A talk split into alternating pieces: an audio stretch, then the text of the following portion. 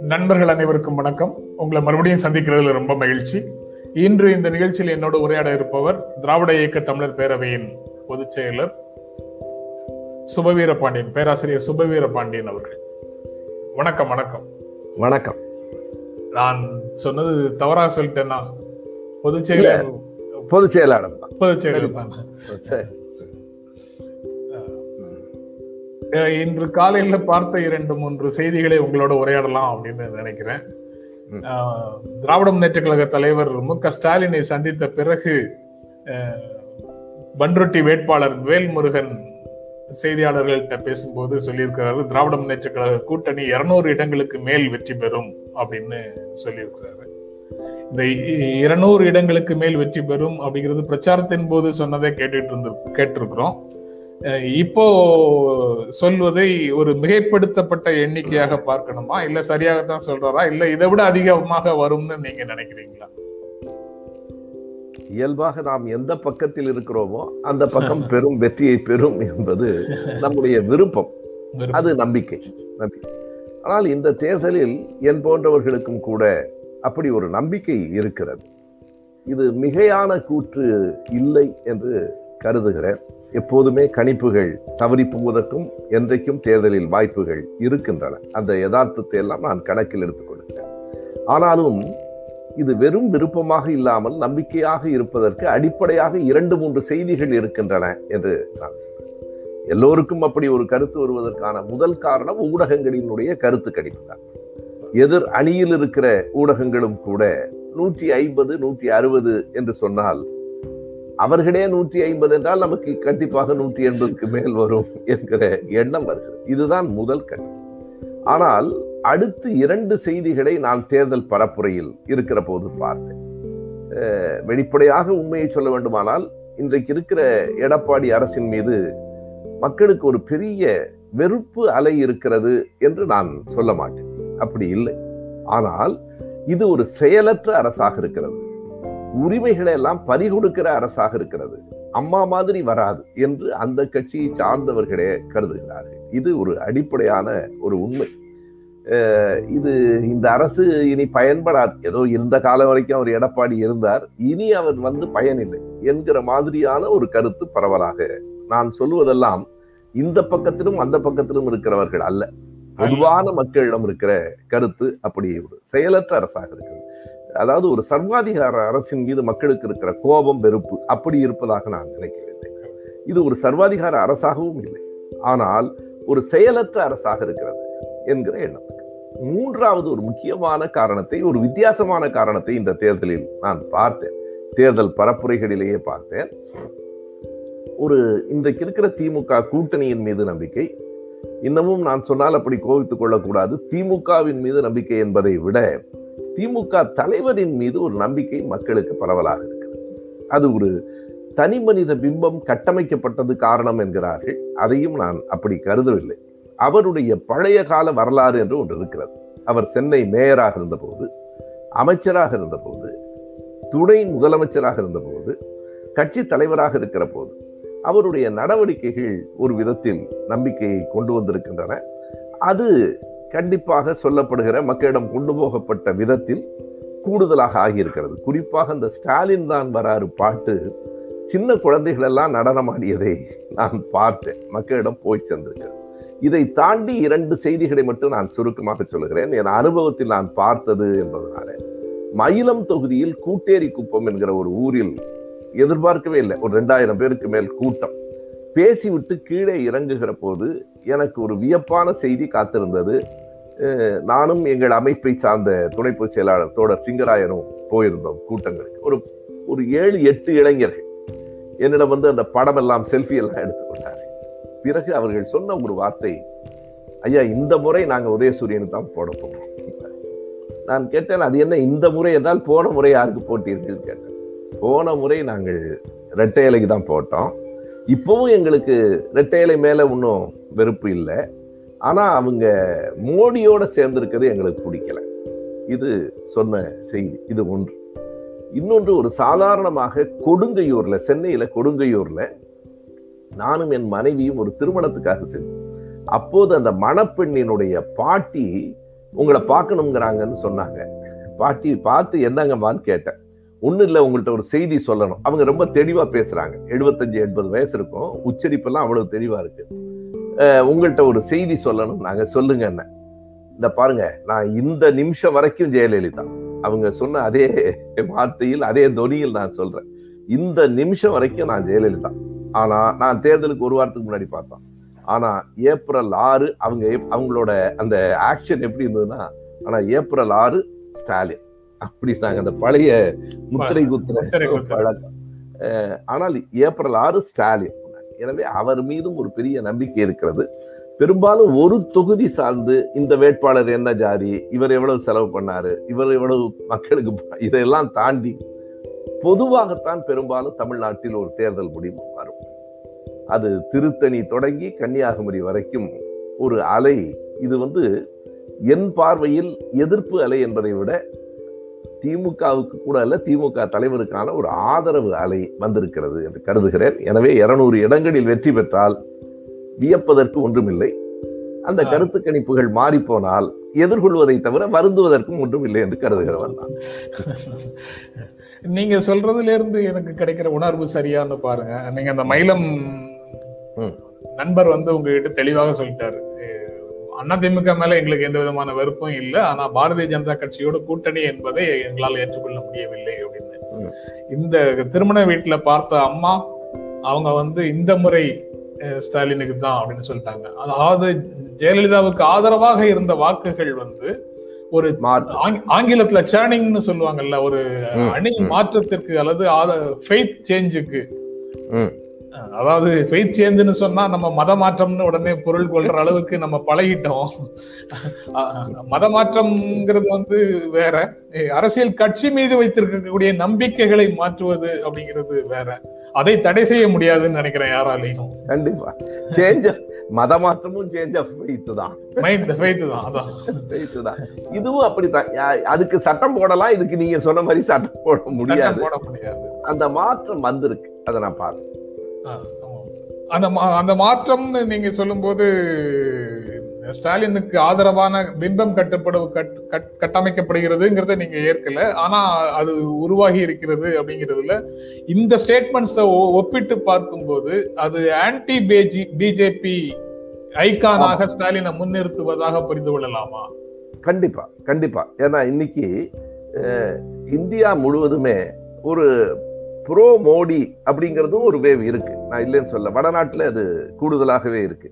ஒருவேளை அங்க ஒரு மத நம்பிக்கைகள் வேரூன்றி இருப்பதால் அந்த மத மயக்கத்தில் மோடியினுடைய இந்த அது சர்வாதிகாரம் புலப்படாமல் போயிருக்கலாம். தமிழ்நாட்டில் பக்தி உண்டு மத நம்பிக்கை உண்டு. ஆனால் மதத்தின் அடிப்படையில் வாக்களிப்பது இன்றைக்கு வரைக்கும் வரல.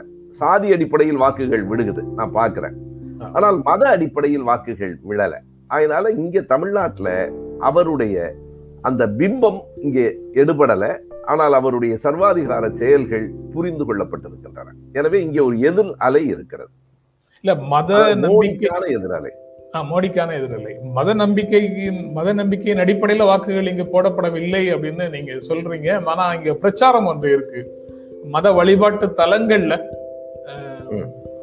இது போன்று அவர்களுக்கு ஓட்டு போடுங்கள் இவர்களுக்கு ஓட்டு போடாதீர்கள் என்ற பிரச்சாரம் நடக்குது அப்படின்னு ஒரு பிரச்சாரம் இருக்குது. அது உண்- உண்மையிலேயே நடக்குதா நடக்கலையாங்கிறது தெரியல. ஆனா அப்படி ஒரு பிரச்சாரம் இருக்குது. அப்ப அப்படி ஒரு பிரச்சாரம் நடக்கும் பட்சத்துல அது- போன்று வாக்களிப்பதற்கான வாய்ப்பு இருக்கு அப்படின்னு பார்க்கலாமா? அதாவது மூன்று மதம் சார்ந்த வழிபாட்டு தலங்கள்லயும் அது நடந்திருக்கு. நான் இல்லைன்னு சொல்ல மூன்று மதங்கள்லயும் அஹ், ஆனால் எங்கே எடுபடுகிறதுன்னு ஒரு கேள்வி இருக்கு. சிறுபான்மையினரிடம் அது ஓரளவுக்கு போய் சேரும். அதற்கு காரணம் அது கூட மதம் சார்ந்த காரணம் அல்ல ஒரு பாதுகாப்பு சார்ந்த காரணம். அதுதான் அடிப்படை. இந்த இந்த மதத்தை சார்ந்தவன அவங்க ஏன்னா இப்ப அப்படி சிறுபான்மையினர் வாக்களிக்கிறவர்களும் அவர்கள் மதத்தை சார்ந்தவர்கள் அல்ல.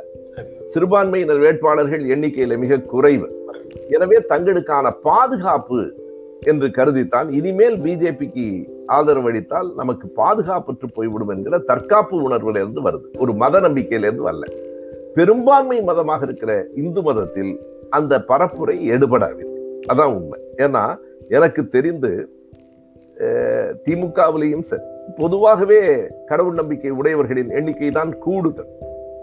என்னை போல கடவுள் நம்பிக்கை அற்றவர்கள் மிக மிக குறைந்த விடுக்காடு தான் நமக்கு எல்லாருக்கும் தெரியும். சரி கோயிலுக்கு போயிட்டு வந்து திமுகவுக்கு தான் ஓட்டு போடுறாங்க. அதான் முக்கியமான செய்தி. எனவே மதம் ஒரு பெரிய பங்களிப்பை தேர்தலில் தமிழ்நாட்டில் இன்று வரையில் செய்யவில்லை. எதிர்காலத்திலும் செய்துவிடக் கூடாது என்று விரும்புகிறேன் அதாவது நாத்திகர்களுக்கும் ஆத்திகர்களுக்கும் இடையிலே நடக்கும் தேர்தல் அப்படின்ற பிர- பிரச்சாரம் எடுபடவில்லை அப்படின்னு நீங்க சொன்னதுல இருந்து புரிந்து கொள்ளலாம். மக்கள் அப்படி கருதவே இல்லை. மக்கள் அப்படி கருதவே இல்லை. அதிமுக செயல்படாத அரசு அப்படின்னு சொல்றீங்கல்ல. செயல்பட்ட விஷயங்களும் கூட மக்களுக்கு எதிர்ப்பு மக்களிடத்துல எதிர்ப்புணர்வு உருவாக்கும் படியான விஷயங்களாகத்தானே இருக்குது. தமிழ்நாட்டு மக்களுடைய. உளவியலுக்கு மாறான சில விஷயங்கள் நடந்திருக்குது. ஆனா அது அது வந்து மக்களிடத்துல கோபத்தை ஏற்படுத்தவில்லை. அப்படின்னு- என் பார்வையில் என் பார்வையில் அதாவது இவங்க மேல நம்பிக்கை இழந்திருக்கிறாங்க. ஒரு கோபம் என்பது எப்போதுமே மக்களுக்கு எப்போது கோபம் வரும்னா ஒரு சர்வாதிகார அரசை எதிர்த்து கோபம் வரும். இன்னைக்கு பஞ்சாப்ல விவசாயிகள் வந்து தில்லியில இருக்கும்போது அந்த பஞ்சாபியர்களிடத்துல பிஜேபி மீது ஒரு மிகப்பெரிய கோபம் வந்திருக்கிறது. இது அப்படி இல்லை இது ஒண்ணுக்கும் பயன்படாத மக்கள் மொழியில சொல்லணும்னா இது ஒரு லாயக்கில்லாத அரசு அப்படிங்கிற மாதிரியான ஒரு போக்கு பரவலாக. ஆக இப்படிப்பட்ட பின்னணியில இருநூறு இடங்களுக்கு மேல வெற்றி அப்படிங்கிறது இயல்பான ஒன்றாக என் கணக்கு எவ்வளவு குறைந்தாலும் நூற்றி எழுபதுக்கு மேல வரும் என்பது என்னுடைய கணக்கு. எல்லா எந்த கணக்கும் தேர்தலில் துல்லியமான கணக்கு இல்லை என்பதும் என் பார்வை. ஆ, சரி. மக்களுடைய கணக்கு தான் இறுதியில என்னதான் கணக்கு போட்டாலும் விருப்பம் சார்ந்துதான் கணக்குகள் வரும். கணக்குகள் வரும். அப்புறம் அந்த இரண்டு மூன்று நாட்களாக தமிழ்நாட்டுல இன்னொரு பிரச்சனை ரொம்ப ரொம்ப முக்கியமான பிரச்சனையாக இருக்குது. ஒரு இரட்டை கொலை அர- அரக்கோணம் பகுதியில் நடந்த ஒரு இரட்டை கொலை. அதை ஒட்டி வரக்கூடிய செய்திகள்ல விடுதலை சிறுத்தைகளை தனிமைப்படுத்துவதற்கான முயற்சி நடக்குது அப்படின்னு திருமாவளவன் சொல்றாரு. இந்த கொலை தொடர்பாக தவறான தகவல்களை பரப்புகிறார்கள். பாட்டாளி மக்கள் கட்சி மீது அவதூறுகளை பரப்புகிறார்கள். இது போன்ற அவதூறுகளை முறியடிப்பதற்கு அறிவுசார் பிரச்சார இயக்கம் ஒன்றை புதிதாக தொடங்க இருக்கிறோம் அப்படின்னு டாக்டர் ராம்தாஸ் சொல்றாரு. பொதுவாக இந்த சூழலை எப்படி பார்க்கிறீங்க? மருத்துவர் ராமதாஸ் அவர்கள் மறுபடியும் ஒரு புதிதா ஒரு இயக்கம் வேற தொடங்க போறேன்னு சொல்லும்போது கொஞ்சம் அச்சமாக தான் இருக்கு. ஏற்கனவே அவர் என்ன செய்ய வேண்டும் என்று எதிர்பார்க்கிறோம்னா எல்லா சாதிகளிலும் எல்லா கட்சிகளிலும் ஒரு போக்கான எண்ணமுடையவர்கள் இருப்பார்கள். அவர்களை ஒருங்கிணைக்க வேண்டும். சாதி வெறியை குறைக்க வேண்டும். அது வேறு யாரையும் காட்டிலும் அந்த சமூகத்தின் தலைவர்களாக இருக்கிறவர்கள் செய்யக்கூடிய செய்ய வேண்டிய வரி வழி. ஆனால் மருத்துவரினுடைய அறிக்கையை பார்க்கிற போது அதில் சில தகவல் புலிகளும் இருக்கின்றன. ஃபேக்சுவல் எரர்ஸ் இருக்குது. அது போக மேலும் அதை தூண்டி விடுவது போல இரண்டு சாதிகளுக்கு இடையிலான மோதலாக அதை மாற்றுவதாகவே எனக்கு தோன்றுகிறது. நண்பர் திருமாவளவன் நாங்கள் தனிமைப்படுத்தப்படுகிறோம் என்கிறார். ஆயிரம் ஆயிரம் ஆண்டுகளாக இந்த நாட்டில் பட்டியலின மக்கள் தனிமைப்படுத்தப்பட்டும் ஒதுக்கப்பட்டும் ஒடுக்கப்பட்டும் தான் இருக்கிறார்கள். அதுல ஒரு கூர்மையாக அவர்களுக்காக குரல் கொடுக்கிறவர் என்பதனால திருமாவளவன் மீது ஒரு தாக்குதல் இருக்கு. அது எப்படி இல்லைன்னா ஒரு நான் இந்த சொல்லை கவனமாகத்தான் பயன்படுத்துகிறேன். ரொம்ப சிறுபிள்ளைத்தனமாக. திருமாவளவன் பக்கத்துல படித்தவர்கள் இல்லை.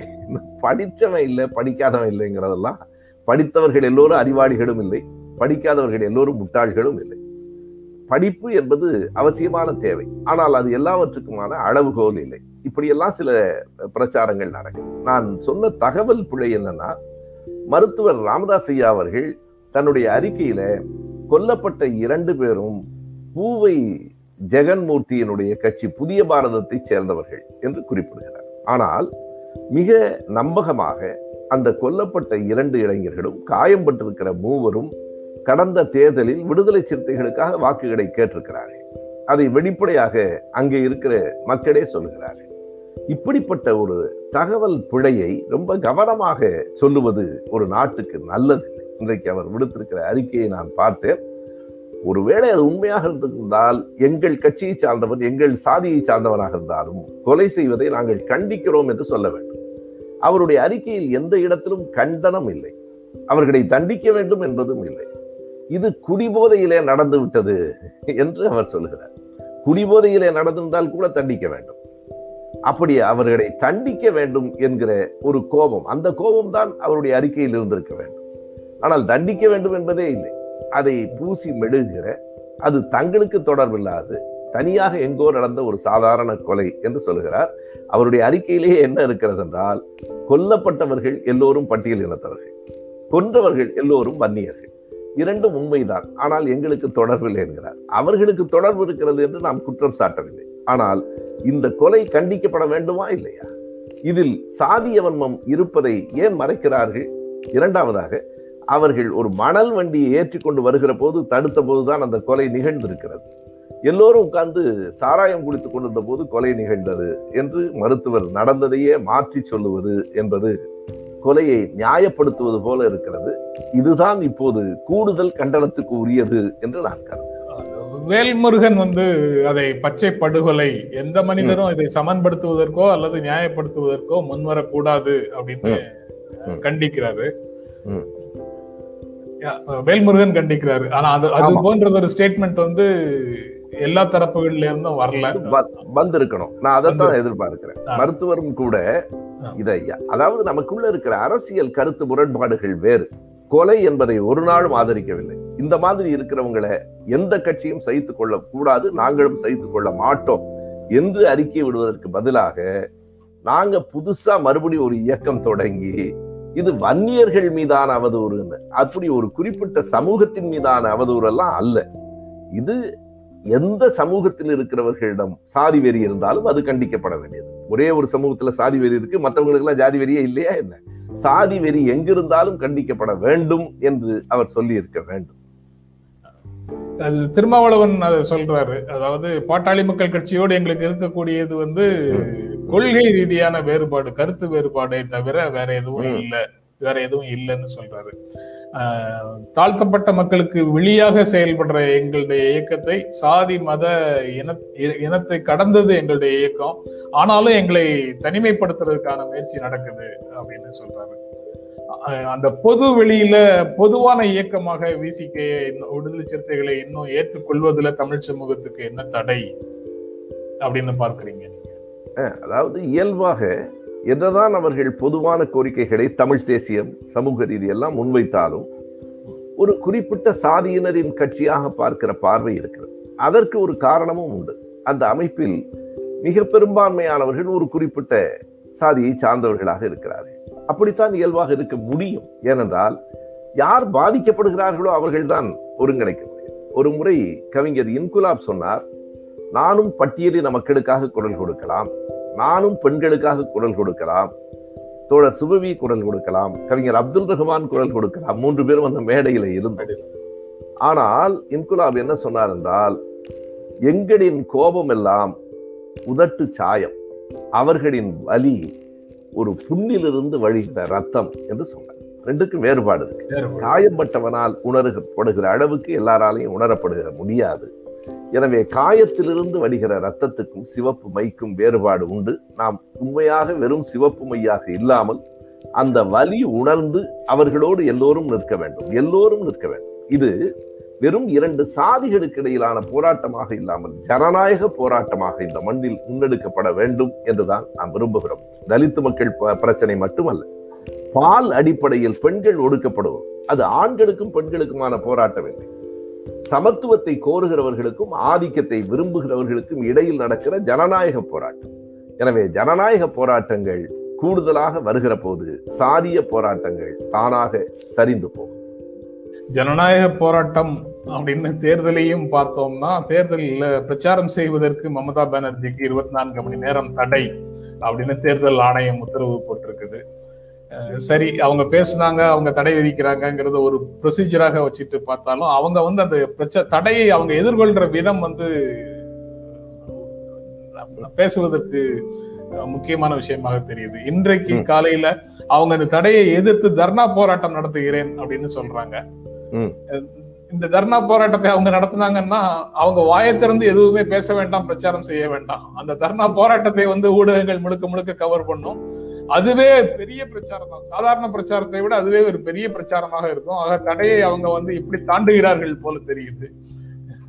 ஆனா இந்த தடையே அவர்களுக்கான பிரச்சாரம் தான் நான் கருதுறேன். இந்த தடை விதித்ததே இன்னும் கொஞ்சம் அவர்களுக்கு நீங்க தமிழ்நாட்டிலேயே நான் அதை பார்த்தேன். நம்முடைய நாடாளுமன்ற உறுப்பினர் ஆ. ராசாவுக்கு நாற்பத்தி எட்டு மணி நேரம் தடை தடை. விதித்தார். அசாம்ல ஹிமந்தா என்கிற பாரதிய ஜனதா கட்சிக்காரருக்கு தடை விதித்து தடை விதித்த இரண்டு மணி நேரத்திலேயே அதை தளர்த்தினார்கள். இப்போ ஆராசாவுக்கு நாற்பத்தெட்டு மணி நேரம் தளர்த்தல. ஆராசா சொன்னது அப்படி இல்லை என்று விளக்கம் சொல்லி அதற்கு அவர் மன்னிப்பும் கேட்டதற்கு பிறகு தடை விதிக்கப்பட்டது. அதனுடைய விளைவு என்ன என்றால் ஆராசாவுக்கு ஆதரவு கூடியது என்பதுதான். நானே மேடையில சொன்னேன். ஆராசா பேசாவிட்டால் என்ன? எங்களின் குரல்கள் எல்லாம் ராஜாவின் குரல்கள் தான் என்று சொன்னேன். அதே மாதிரி தேர்தலுக்கு நான்கு நாட்களுக்கு முன்னால எங்க பார்த்தாலும் வருமான வரி சோதனை நடத்தினாரு. இவையெல்லாம் மிக இயல்பாக எதிர்கட்சிக்கு வாக்குகளை கொண்டு வந்து சேர்க்கும் ஒவ்வொரு தொகுதியிலையும். மம்தாவுக்கு தெரிந்தோ தெரியாமலோ ஒரு பெரிய நன்மையை செய்திருக்கிறார்கள் என்றுதான் நான் கருதுகிறேன். தமிழ்நாட்டை விட அங்கே மேற்கு வங்கத்தில் பாரதிய ஜனதா கட்சி கொஞ்சம் கூடுதல் இடங்களை பெறுவதற்கு வாய்ப்பு உண்டு என்று கணிப்புகள் சொல்லுகின்றன. ஒன்றை நான் உறுதியாக சொல்ல விரும்புகிறேன். அங்கே மேற்கு வங்கத்தில் நடப்பதையெல்லாம் பார்த்தால் அங்கே தேர்தல் நடக்கிறதா இல்லை ஏதாவது போர் நடக்கிறதா என்று தோன்றுகிறது. மிக கடுமையாக இருக்கிறது. அந்த கூச்சி பீகார் மாவட்டத்துல சிதார் குச்சிங்கிற ஊரில் கலவரம் வந்த உடனே முழங்காலு கீழெல்லாம் இல்லை. நேர பார்த்து நெஞ்ச நோக்கி சுடுவது என்ன சீன எல்லையிலா அந்த தேர்தல் நடக்குது.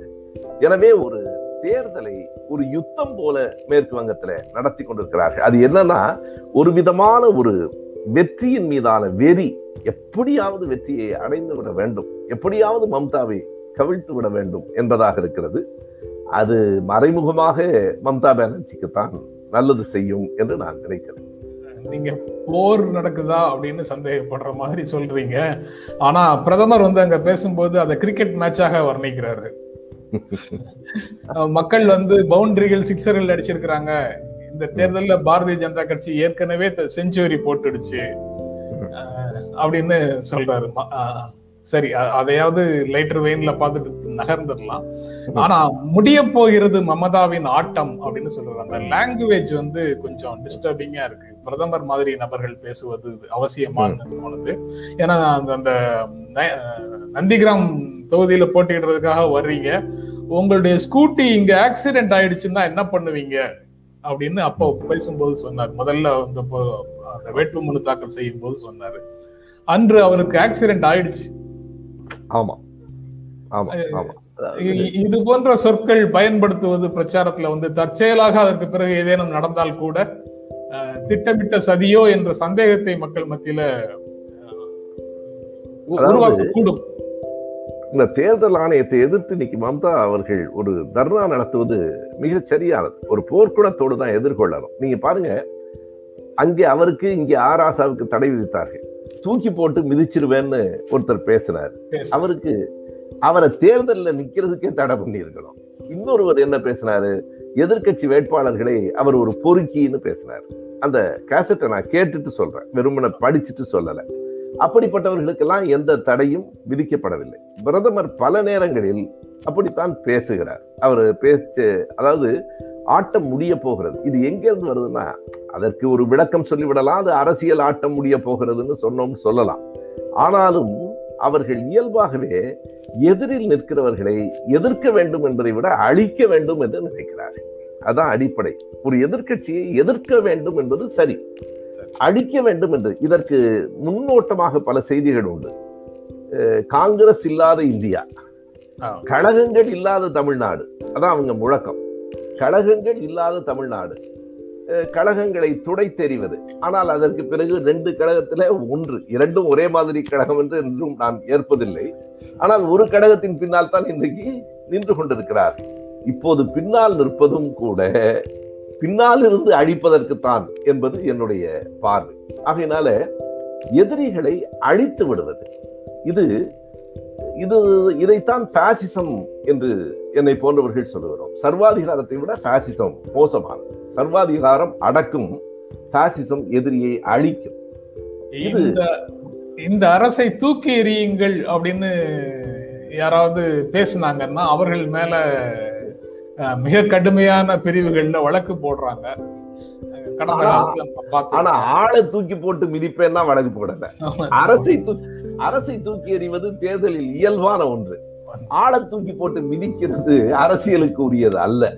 எனவே அந்த வேறுபாடுகள் எல்லாம் நமக்கு புரியுது. இப்ப கூட எனக்கு அந்த அம்மா அவர் அம்மாவோட அந்த மமதாவினுடைய ஆட்டம் முடிந்து போய்விடும் என்று சொன்னதை கூட நான் பெருசா கருதல. அது ஒரு அரசியல் சார்ந்த சொல் தான். இருந்தாலும் கூட அதை யார் பேசுகிறார்கள் என்பதையும் பொறுத்தது. என்ன மாதிரி ஒருத்தர் பேசிட்டு போறதுங்கிறது வேற. ஒரு பிரதமர் பேசுகிற போது எத்தனை கூடுதல் கவனத்தோடு ஒவ்வொரு சொல்லையும் பேசுறார்.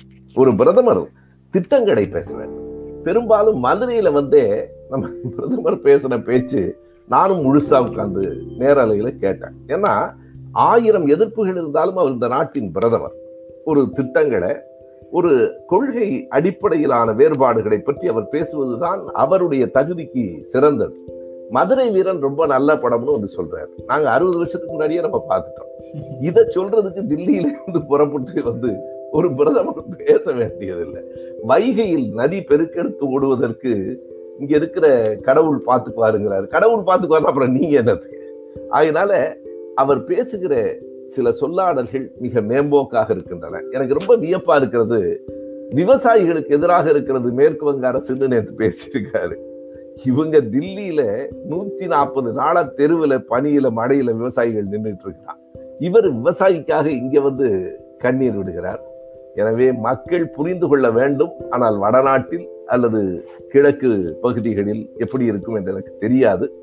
தமிழ்நாட்டிலும் கேரளாவிலும் சரியாக முடிவுகள் இருக்கும் என்று நம்புகிறேன்.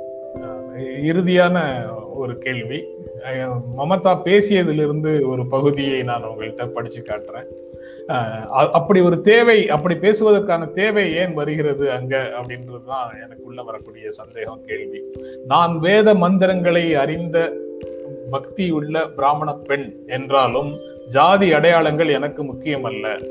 முஸ்லிம்கள் கிறிஸ்தவர்கள் பௌத்தர்கள் சீக்கியர்கள் எஸ்சி எஸ்டி ஓபிசி என எந்த சமூகத்திலிருந்தும் என்னை பிரிக்க முடியாது. ஜாதி மதம் என்ற பெயரில் யாரையும் நாங்கள் விலக்கவில்லை பாஜகவை போல் அல்லாமல் அனைவரையும் நாங்கள் மனிதர்களாகவே மதிக்கிறோம் அப்படின்னு அவங்க பிரச்சாரத்தின் போது சொல்லியிருக்கிறதாக அந்த செய்தி சொல்லுது. இதை எப்படி பார்க்கிறீங்க? இப்படி பேசுவதற்கான ஒரு சூழல் அல்லது ஒரு நிர்பந்தம் எங்கிருந்து வருகிறதாக பார்க்கிறீங்க? அப்படி ஒரு நிர்பந்தம் வந்தாலும் பேசக்கூடாது என்று கருதுகிறவர். நிர்பந்தம் எங்கிருந்து வருகிறது என்பது ஒன்று. ராகுல் காந்தியினுடைய பல பேச்சுகள் என்னை கவர்கின்றன. ஆனால் அவரும் இதே பிழையை செய்தார். உள்ளே இருந்து பூணூலை எடுத்து காட்டி நான் பிராமணன் என்று சொன்னார். மம்தா அவர்கள் தனக்கு வேதம் தெரியும் என்று சொன்னதில் ஒன்றும் பிழை இல்லை. தான் பக்திமான் என்று சொன்னதிலும் பிழை இல்லை. ஆனால் பிராமண பெண் என்று எதற்காக சொல்ல வேண்டும்? அது சாதியின் அடையாளம் தானே. நான் எல்லா சாதிக்கும் பொதுமானவள் என்றால் உங்கள் சாதியை நீங்கள் மறந்திருக்க வேண்டாமா? அல்லது குறைந்தபட்சம் பொதுத்தளங்களில் தன் சாதியை வெளிப்படுத்துகிற அநாகரிகத்தை குறைத்துக் கொண்டிருக்க வேண்டாமா? அதுவும் ஒரு பெரிய ஒரு முதலமைச்சர் பதவியில் இருக்கிறவர். நான் மோடி அவர்களுக்கு சொன்னதையே சொல்லுகிறேன். பிரதமர் பதவி பெரியதென்றால் ஒரு மாநிலத்தின் முதலமைச்சர் பதவியும் சாதாரணமானதில்லை அப்படிப்பட்ட பொறுப்பில் இருக்கிறவர்கள் தங்கள் சாதியின் அடையாளத்தை சொல்லி அதை நான் ஆதரவுக்காக சொல்லவில்லை என்றாலும் அப்படி ஒரு டிஃபென்ஸ் மெக்கானிசம் எல்லாம் தேவையில்லை. அதனாலெல்லாம் ஒரு வாக்கு வங்கி வந்து விடாது ஒருவேளை நிர்பந்தம் இருந்தாலும் அப்படி பேசக்கூடாது. அப்படி பேசினால் வாக்குகள் கிடைக்கும் என்றாலும் பேசக்கூடாது. என்னை பொறுத்தளவு இரண்டுமே இல்லை என்றுதான் நான் கருதுகிறேன். மம்தா அவர்களினுடைய உயரத்துக்கு இது மிகவும் குறைவானது என்பது ரொம்ப நன்றி. காலையில இந்த நிகழ்ச்சியில கலந்து கொண்டு உங்களுடைய கருத்துக்களை பகிர்ந்து கொண்டதற்கு எங்கள் நெஞ்சார்ந்த நன்றி. ரொம்ப நன்றி. மகிழ்ச்சி. வணக்கம். மீண்டும் சந்திப்போம். நன்றி வணக்கம். எங்களுடைய வீடியோ உங்களை நேரடியாக வந்து சேரணும்னா ஜென்ரா மீடியாவை சப்ஸ்கிரைப் பண்ணுங்க. இது குறித்த அப்டேட்ஸ் உங்களை வந்து சேர்வதற்கு பெல் ஐக்கானை கிளிக் பண்ணுங்க.